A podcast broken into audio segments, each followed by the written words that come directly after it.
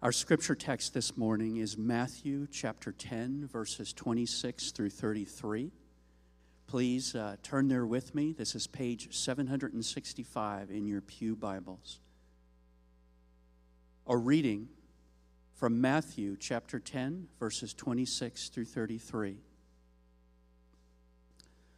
So have no fear of them, for nothing is covered that will not be revealed, or hidden that will not be known. What I tell you in the dark, say in the light, and what you hear whispered, proclaim on the housetops. And do not fear those who kill the body, but cannot kill the soul. Rather, fear him who can destroy both soul and body in hell. Are not two sparrows sold for a penny, and not one of them will fall to the ground apart from your Father? But even the hairs of your head are all numbered. Fear not, therefore, you are of more value than many sparrows. So everyone who acknowledges me before men, I also will acknowledge before my Father who is in heaven. But whoever denies me before men, I also will deny before my Father who is in heaven. This is God's word for the people of Riverside Baptist Church.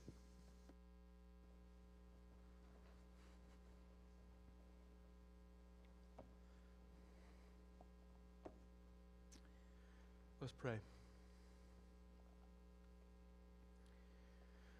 O oh Lord, the gospel of your Son is such a wondrous reality, such a glorious message, such a heart changing eternity changing truth. And we thank you, Father, that we not only get to know your Son Jesus through it, and get to know you through it, and have the fellowship of your Spirit through it, Lord, but we also get to proclaim it. We get to tell others about it. And Lord, we don't have rose colored glasses when it comes to telling others. We know from your word that it will be hard. Yet, Father, we also know that as we do it, you will be with us. For, Lord, you will never leave or forsake your people. And, Lord, you will never stop working through us. And, Lord, you will never stop caring about us. Help us, Lord, to see your truth, and may it inspire us, Lord, to be bold for you. And I pray this in Jesus' name. Amen. It is always good to try to put oneself in other people's shoes in order to try and understand what they might be thinking or feeling in a given situation. And I want us to try and put ourselves in the shoes of the first disciples as we begin this morning. To consider what might have been going through their minds and their hearts as Jesus taught them. These men, like probably many in Israel, had been awaiting God's long prophesied kingdom. And their expectation of God's kingdom likely included visions of power and rule and political deliverance and great glory for God and his people. They'd been looking for a king who would free them from Roman oppression, who would unleash God's might upon the whole earth, and who would restore Israel to a right and lasting worship of the Lord and the land that he had promised to their forefathers. But upon Jesus' arrival, it was gradually made clear to these men that a different kind of kingdom was being ushered in by the Lord. For rather than bringing the other kingdoms of the world to their knees, Jesus was now bringing sinners to their knees as they repented of sin and turned to Him in faith. And as sinners turned to Him, He began to tell them that not only would His full kingdom reign come later with all of its glory, but in the meantime, they would actually suffer. as they proclaimed him to both Israel and to the rest of the world. That they would even be hated and persecuted because of him. Can you imagine how wonderful and shocking Jesus must have been to these men and to the rest of those who followed him? He was better than any Messiah they could have ever imagined, and yet he was telling them things they never would have expected. Things that likely made them afraid. He told them in verse 14 that some people would not receive their word. He told them in verse 17 that their fellow Israelites would reject them and their message and that they would beat them. He told them that they would stand accused before the great powers of the nations of the earth in verse 18. He told them that their families would turn against them and even slay them in verse 21. And he told them that they would be hated by all, by all types of people in verse 22, when he told them, You will be hated by all for my name's sake. So, Put yourself in the shoes of these men. Can you feel their shock? And can you feel their fear? But Jesus is such a gentle shepherd to his sheep. He doesn't leave them, or us for that matter, in dismay. Instead, he tells them why they need not be afraid. He doesn't negate all that he said, he simply tells them why they need not be afraid. Our passage today begins with the word so in verse 26. ESV translation begins with the word so. Yours might say therefore. It begins with the word so, and this word so, it connects verses 26 through 31, the passage we're going to look at today. It connects those verses with all that Jesus has been telling them thus far in this discourse. And in verses 26 through 31, he three times tells them not to be afraid. In verse 26, he says, Have no fear. In verse 28, he says, Do not fear. In verse 31, he says, Fear not. This was intentional by the Lord. Yes, yes, Christ's disciples would be and will be persecuted by kingdom haters, by people who despise God's authority, who reject his anointed king, and who hate his message that says, Repent, believe, and be saved. They hate it. But Jesus, like a kind shepherd, cares for his concerned sheep, and he begins to explain why they need not be fearful as they face an opposing world. And his shepherd like message applies to us right here today. We are not to be afraid in the midst of kingdom opposition. And there are three reasons that Jesus gives us for why we are not to fear kingdom haters. The reason, number one, that he gives us is that all things will be brought to light. The first reason he gives us why we should not be afraid in the midst of a world full of kingdom opposition is that all things will be brought to light. Look at verse 26. So have no fear of them, for nothing is covered that will not be revealed, or hidden that will not be known. What I tell you in the dark, say in the light, and what you hear whispered, proclaim on the housetops. The disciples were likely concerned about the stealthy opposition they would face. If you think about all the types of persecution that Jesus mentioned in chapter 10, you begin to realize that it would likely occur after these various gospel enemies had plotted ahead of time, in the shadows with their dark conspiracies. For instance, if the disciples would be delivered over to the courts and flogged in the synagogues, as verse 14 tells us, this might have involved court and synagogue leaders plotting quietly behind the scenes against them ahead of time. They would then raise up a secret cabal against the disciples and come at them all at once with a pent up ferocity. And my friends, this is precisely what happened to Christ's disciples in the book of Acts. Listen to these verses. Acts 13. I've only chosen some of the examples I could give. Acts 13, verse 50. Listen, listen carefully. The Jews incited the devout women of high standing and the leading men of the city.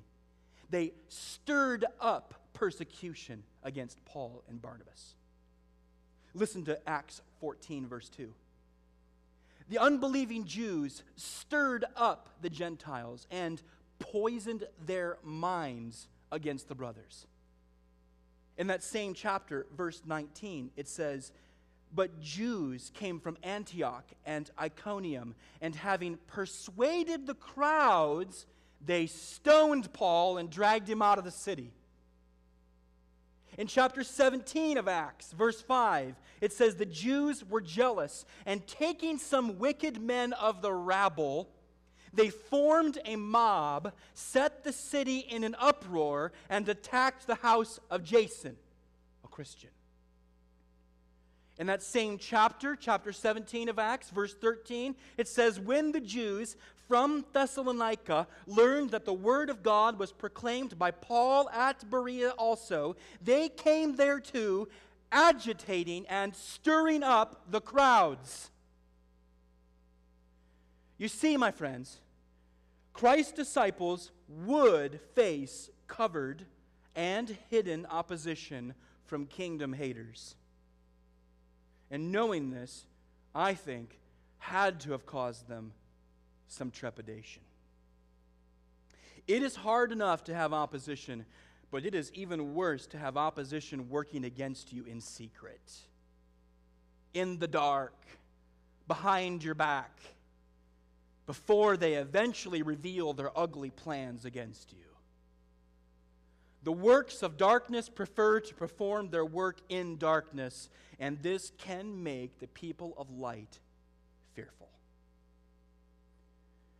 But Jesus says all dark plots, all secret plots of kingdom haters, and all their underhanded activities will be revealed. I think that's what he means in verse 26 when he says, Have no fear of them, for nothing is covered that will not be revealed, or hidden that will not be known. What's covered, it's going to be revealed. What's hidden, it's going to be made known. Or, in other words, all that stuff that's in the dark, it's going to be brought to the light. Nothing that is hidden by men stays hidden forever because God will expose it. Men cannot plot, evildoers cannot hide plans, and opponents cannot keep secrets that won't all be brought to light one day. Proverbs 10, verse 9 Whoever walks in integrity walks securely, but he who makes his ways crooked will be found out. And this, my friends, this actually is good news for those who love the Lord and who love the gospel and who long for his kingdom. This is good news for those who love the light and who yearn for righteousness and who want all of earth's darkness dispelled forever. Hidden motives and covered sins will one day be revealed by God. They will be judged by God, and His righteousness will reign all across His created universe. And in that day, God's people will be satisfied, as Jesus said back in his first sermon in chapter 5, verse 6 Blessed are those who hunger and thirst for righteousness, for they shall be satisfied. Put yourself back in the disciples' shoes. knowing that plots were coming, that dark antagonists would do their worst, I think it must have made them fearful. But being told by Jesus that what's hidden will be brought to light, that all of their opponents would one day face God Himself and would give an answer for all of their underhanded ways, that they would not be left without justice, would mean they would have a reason to be encouraged. Because we can have some terrible things happen to us. But we can be brave in the midst of those terrible things when we know that a just outcome is ahead of us. We can move past our fear when we know that God will one day vindicate his people. And with this, Jesus says essentially in verse 27 that this kingdom message, the one that they're so opposed to, that this kingdom message that was once uttered in quiet and secret, it was now to go public. Rather than cowering in fear over the unknown persecution that was coming their way, the disciples were to be bold. They were not to sit back, they were not to keep quiet, hoping that the darkness would pass them by.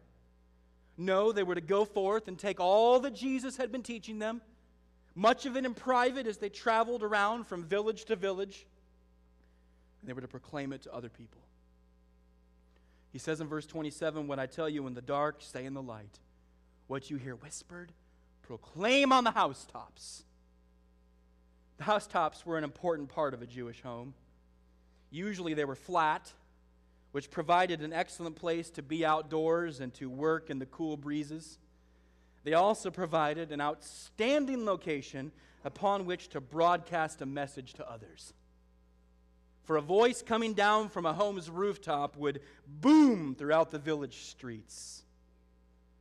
The disciples were to take all the things that Jesus had been teaching them those things publicly stated and those things said in private, and they were to preach them loud and clear. All that was hidden to the people was now to be brought to light. All that was once whispered to the disciples was to be declared to all, that more disciples might be made. Rather than fearfully cowering, the disciples were to boldly preach. This is what Christians do. This is the mission of Christ's disciples of all days to proclaim the good news of Jesus to a dark world that his light might shine in hearts. And nothing can stop this proclamation. No foe can prevent it from changing hearts and reconciling sinners with their God. As John Calvin said, in no part of the earth was there ever such thunder heard as the voice of the gospel, which resounded through the whole world. No secrets, no dark cabals, no evil plots can halt the gospel because it is the word of God come to his world. My friends, leave the unknown things to God while taking his message to your rooftops. Don't fret over what is not in your lane. Don't concern yourself over what is not in your control. Instead, tell others boldly. There's going to be things you don't know. There are going to be things that are happening in secret. There are going to be conspiracies. There's going to be darkness. There are going to be plots. Those are not your concern, those are for God. You and I, we are to preach. We're to tell others. So that's reason number one. Reason number two why we should have no fear in the midst of a day with, filled with so much kingdom opposition is that men can only kill the body. Men can only kill the body. Verse 28 and do not fear those who kill the body, but cannot kill the soul. Rather, fear him who can destroy both soul and body in hell. The disciples were told that physical, painful, violent persecution was coming their way. Note verse 21. It says, Brother will deliver brother over to death, and the father his child, and children will rise against parents and have them put to death. In verse 22, he says, The one who endures to the end will be saved. Who endures to the end will be saved. Jesus does not sugarcoat what's ahead of them like no good teacher ever would. They would face a tough ministry. And though no one here has likely faced the depth of persecution that these first disciples faced, we will, all of us, face some hard opposition in service to Jesus if we are indeed faithful to Jesus. Paul says to Timothy, 2 Timothy 3, verse 12, Indeed, all who desire to live a godly life in Christ Jesus will be persecuted. If you desire to live a godly life in Christ Jesus, which essentially means you're a Christian, because that's what Christians desire, you will be persecuted. There are different levels of persecution, there are different kinds of communication of persecutions. But if you desire to live a godly life in Christ Jesus, you will be persecuted. But know this important truth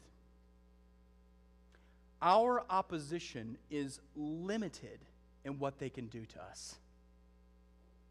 They can kill the body, but they cannot kill the soul. Yes, they have power over our earthly lives. They can deprive us of our rights. They can hinder our freedom. They can rob us of our property. They can even kill our bodies. And all of that may happen one day. But they cannot kill our souls. The soul is the inner person, it is that spiritual part of you that will exist even if your body dies. They can destroy your flesh, but they have no power over your soul. That belongs to God alone, the one who made both your body and your soul. This is a powerful truth if you get your head around it. It is a powerful truth for Christians to know. The world's power is limited to the here and now, and they cannot harm what is exclusively under God's control.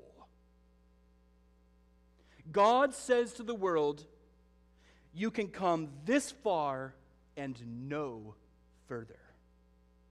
He has limited their ability to harm Christians nor can they prevent God from bringing his precious people to his side. As a member of my former church once humorously and yet truthfully declared, Pastor Joe, what's the worst they can do to me? Kill me and send me to heaven? and I laughed and then thought, that's the attitude I have to have. that doesn't mean I'm a jerk, that I don't act like a gentleman around people and just cast off all care. But it does mean that I shouldn't fear people because what is the worst they can do to me? Kill me and send me to heaven? This truth, it empowers us to move beyond the fear of man. Most Americans live 80 years and then they have eternity. Sometimes we get so fearful over what's happening in the 80 years that we fail to contemplate the fact that all of that eternity is in God's control too. And that none of it, none of it can be robbed of us if we have Christ. We know and we serve the one who limits all men. And with this, the right direction for our fear is toward God Himself. This sermon is entitled No Fear, but Maybe that's not a great title because we are to have a fear. We're not to fear men, but we are to fear God. It says in verse 28 Fear him who can destroy both soul and body in hell. Fear, in this sense, as I've tried to understand the, the words that are used for fear in Scripture and how they are presented in Scripture, fear, in this sense, includes a, a healthy understanding of God's righteous ability to judge, as well as an awe and amazement of his amazing power and love for his. Yes, we deeply respect God's sovereign position as ruler and authoritative judge over all of his creation, but we also are lost in wonder at his splendid attributes, which include his perfect mercy and grace towards the redeemed people whom he has made his own. We fear God because we both know who he is and because we know that he actually cares for us. Wow, he cares for me. I am not to fear man, I am to fear God. And understand, God can, and he will, destroy both soul and the body of sinners. For those who choose to reject him, who turn from him in their sin and refuse to repent before Jesus, he will destroy both soul and body, he says. That word destroy here, it does not in any way mean to annihilate or to make disappear completely, as if God will consume sinners in such a way that they will one day eventually cease to exist and their punishment will be over. No, the Greek word here means something like to put something out of the way in this case, it is to put something out of the way of or away from God. And that is the definition of eternal misery. To be put away from, to be apart from all of God's goodness, the goodness that we see and feel and enjoy every single day of our lives. It is to live an existence that is vacant, an existence that is vacant of all of God's happy pleasure and good communion. God will destroy or put away both the soul and the body of unrepentant sinners. He will one day, my friends, resurrect even the unrighteous.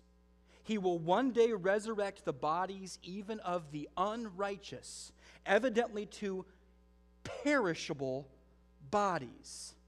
And they will stand in judgment against him.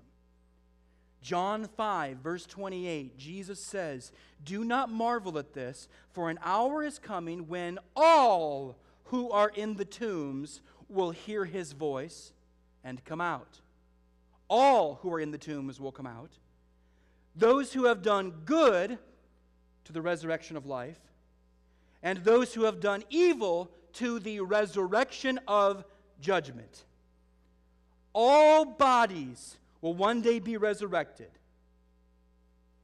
and they will stand in judgment against him in these perishable bodies, the unrighteous will. And then they will face eternal punishment, both soul and body, from God. As Jesus will say in chapter 25, these will go away into eternal punishment. So, this destruction, this being separated from God's goodness, it will continue for eternity. Now, notice the last part of Christ's sentence in verse 28. He says that God can destroy both soul and body in hell. Now, as I have stated before, as we've walked through Matthew, this word hell is truly an awful word. I don't like talking about hell, but I'm commanded to talk about hell, and I will talk about hell. And I know it's needed to talk about hell, but no one wants to talk about hell. This word is an awful word. It is a translation of the word Gehenna. Gehenna is the name of a valley, precisely the valley of Hinnom, on the south and the east of Jerusalem, which was so called because of the cries of the little children who were thrown into the fire there. In the days prior to King Josiah, back in the Old Testament, the people of Israel did a most ghastly thing. It's one of the reasons why God brought judgment upon them. They did a most ghastly thing.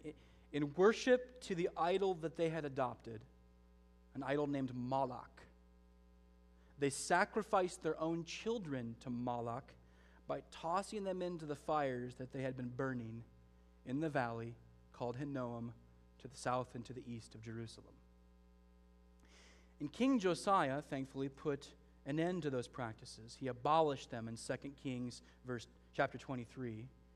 And he defiled that valley of Hinnom by making it a fiery dumping grounds, so to speak, for the garbage and even the corpses of criminals.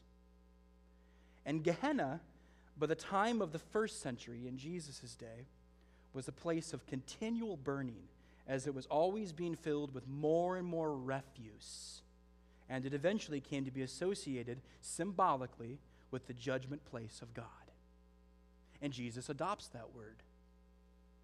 That just as the bodies of dead criminals were placed in the fire of this wicked place, so those under God's judgment would face his wrath in the place that he has prepared. I don't like talking about that, but it's necessary that I talk about that, and it's necessary that you talk about that. What is this place like? Well, to be honest, it remains somewhat of a mystery in the Bible, but it is certainly described in the Bible as a place of conscious torment that is deprived of any of the goodness of God. No one wants to be there ever. It is a place too terrible, in fact, for prolonged expression.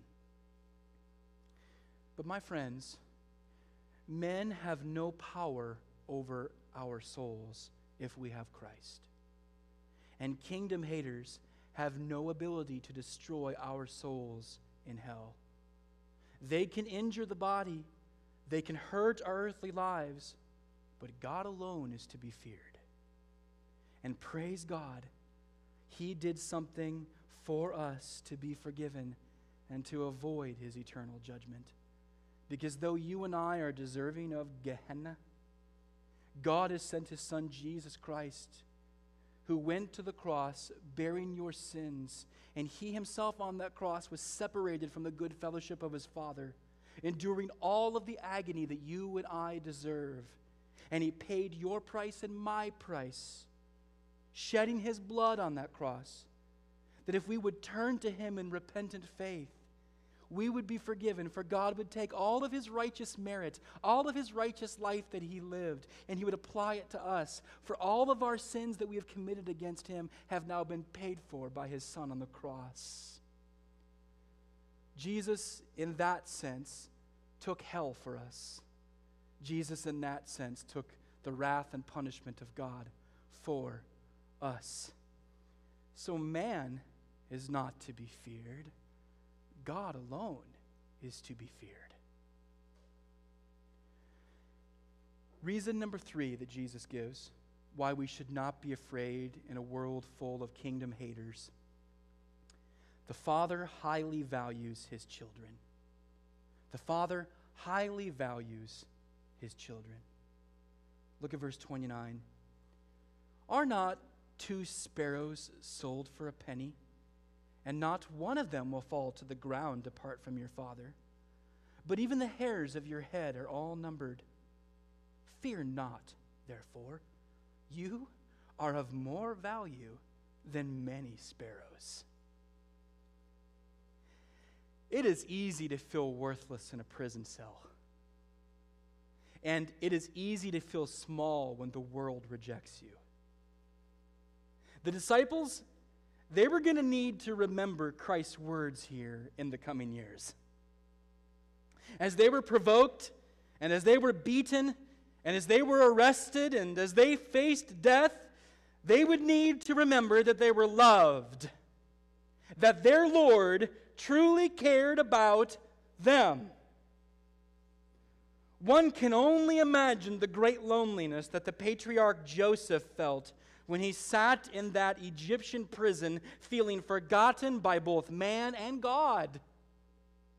And one can only imagine what the Apostle Paul and Silas were tempted to feel before they remembered Jesus and started singing hymns in that Philippian jail cell. I bet, I bet that they battled the emotions of fear and loneliness and despair because they're humans like me. And if I was in their shoes, I would battle the emotions of fear and loneliness and despair. My friends, it is important for God's people to always remember that they are valued and cared for by their God. And Jesus knew this, and he prepared them ahead of time in this sermon. And note what he essentially told them. He told them that the Father is fully sovereign over even the most insignificant of creatures. Two sparrows could be sold for a penny, he says. In the Greek, that word penny, it literally means one sixteenth of a denarius. A denarius was the wage that was given each day to a common day laborer after they did their work. So basically, this word penny is one sixteenth of a day's wage for a regular, common, everyday Joe Schmo laborer. Probably around five, ten bucks in our day. They weren't worth a whole lot, these sparrows, but they were vital to the poor in the land, for such sparrows were a common food source to the poorest of the Israelites because they were so cheap. Sparrows weren't worth a whole lot, but not one of them would fall to the ground apart from the Father, Jesus says. My friends, your Father, notice the happy intimacy here behind Christ's expression, verse 29 Your Father. Your Father. Not just His. He's going to say it's His in a little while in this passage, but your Father, He says. Your Father is fully sovereign, He is in full control, and He has perfect watch care over even the most insignificant and worthless of His creatures. Nothing even happens to them apart from Him. He notices, he cares, and he's planned for it. This same Father highly values his precious children. He has numbered our hairs, verse 30 says. Now, I know for some of you that may not seem like such a big deal. After all, you can also count to 10.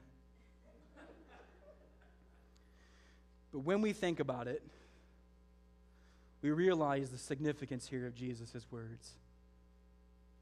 That what's amazing here is not actually that our Father in heaven knows the precise number of hairs on our heads, as great as that is.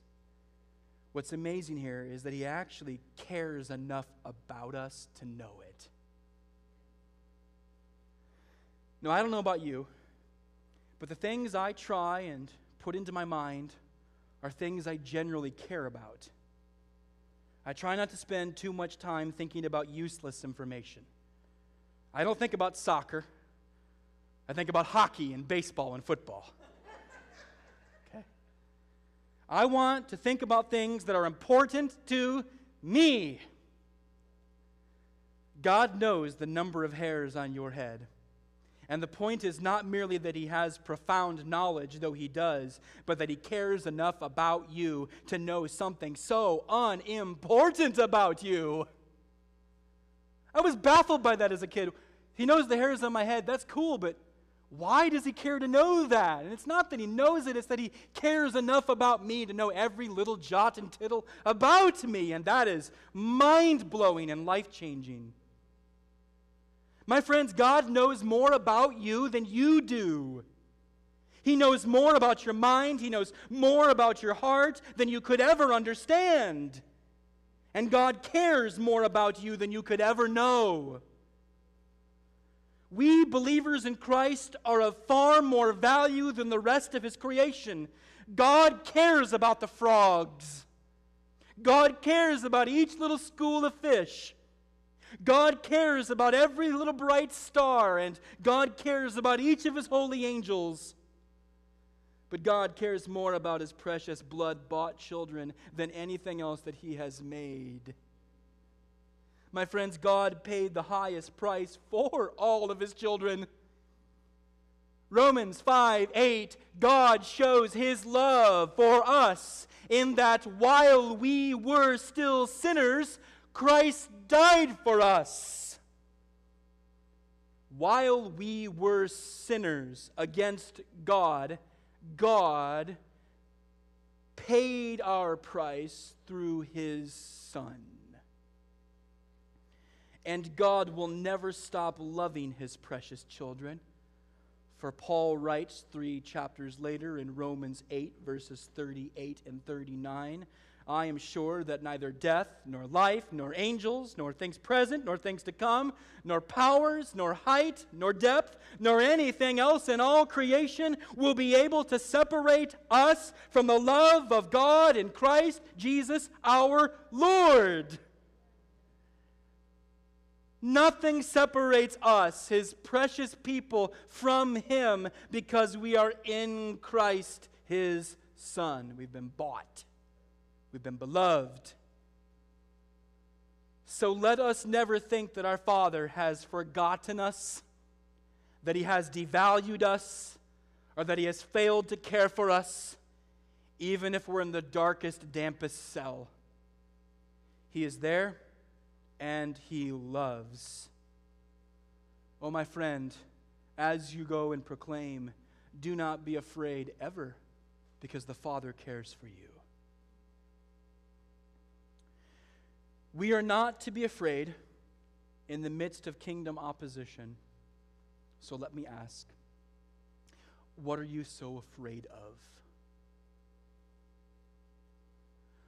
Are you afraid that if you talk about Jesus to your unsaved friend or colleague or family member, that they will secretly think less of you?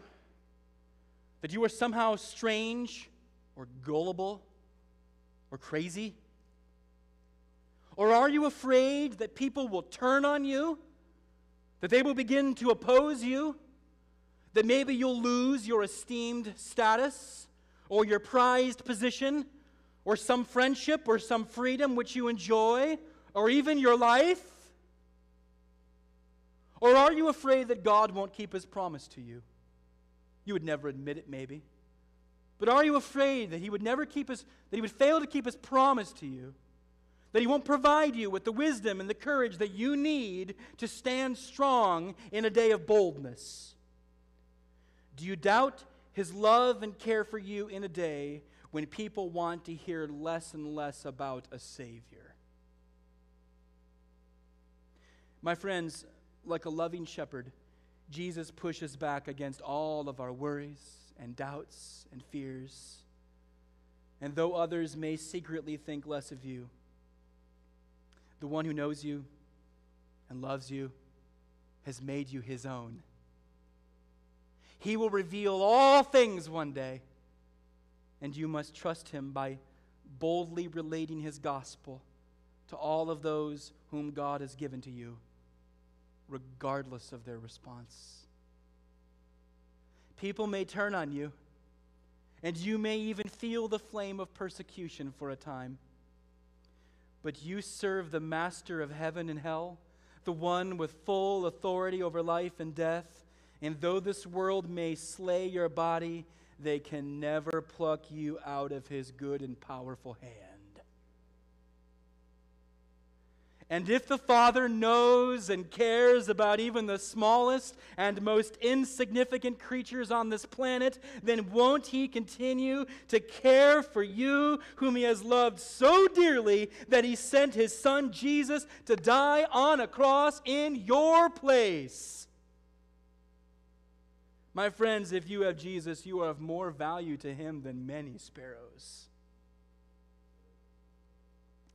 When it comes to your fear, let me challenge you to face your fear with faith in your King. When your faith is wavering, remember what the Father thinks about you my redeemed child. When your faith is lacking, remember how the Father cares for you, that He's numbered even the hairs of your head. When your faith is weak, Remember what the Father has in store for you an eternal relationship in the kingdom of His blessed Son. Do not be afraid, my friends. Instead, proclaim Jesus from your rooftop. Let's pray. Lord, make us all rooftop preachers. From right where you have put us, in our little village, in our abode, in our home, at our workplace, around our family, Lord, right where you've put us. Lord, help us to go to our rooftop. Help us to build a relationship. Help us to shower someone in love. Help us to seek out opportunities to supply love and truth when they feel so hopeless. Lord, open up doors for our church, Lord, not to wait for a program, not to wait for a pastor, but Father, to go to those who sit right near them, Lord. And may we be bold, not fearful, but bold, trusting in our King, your Son, and our Savior, Jesus Christ the Lord. And we pray this in his name.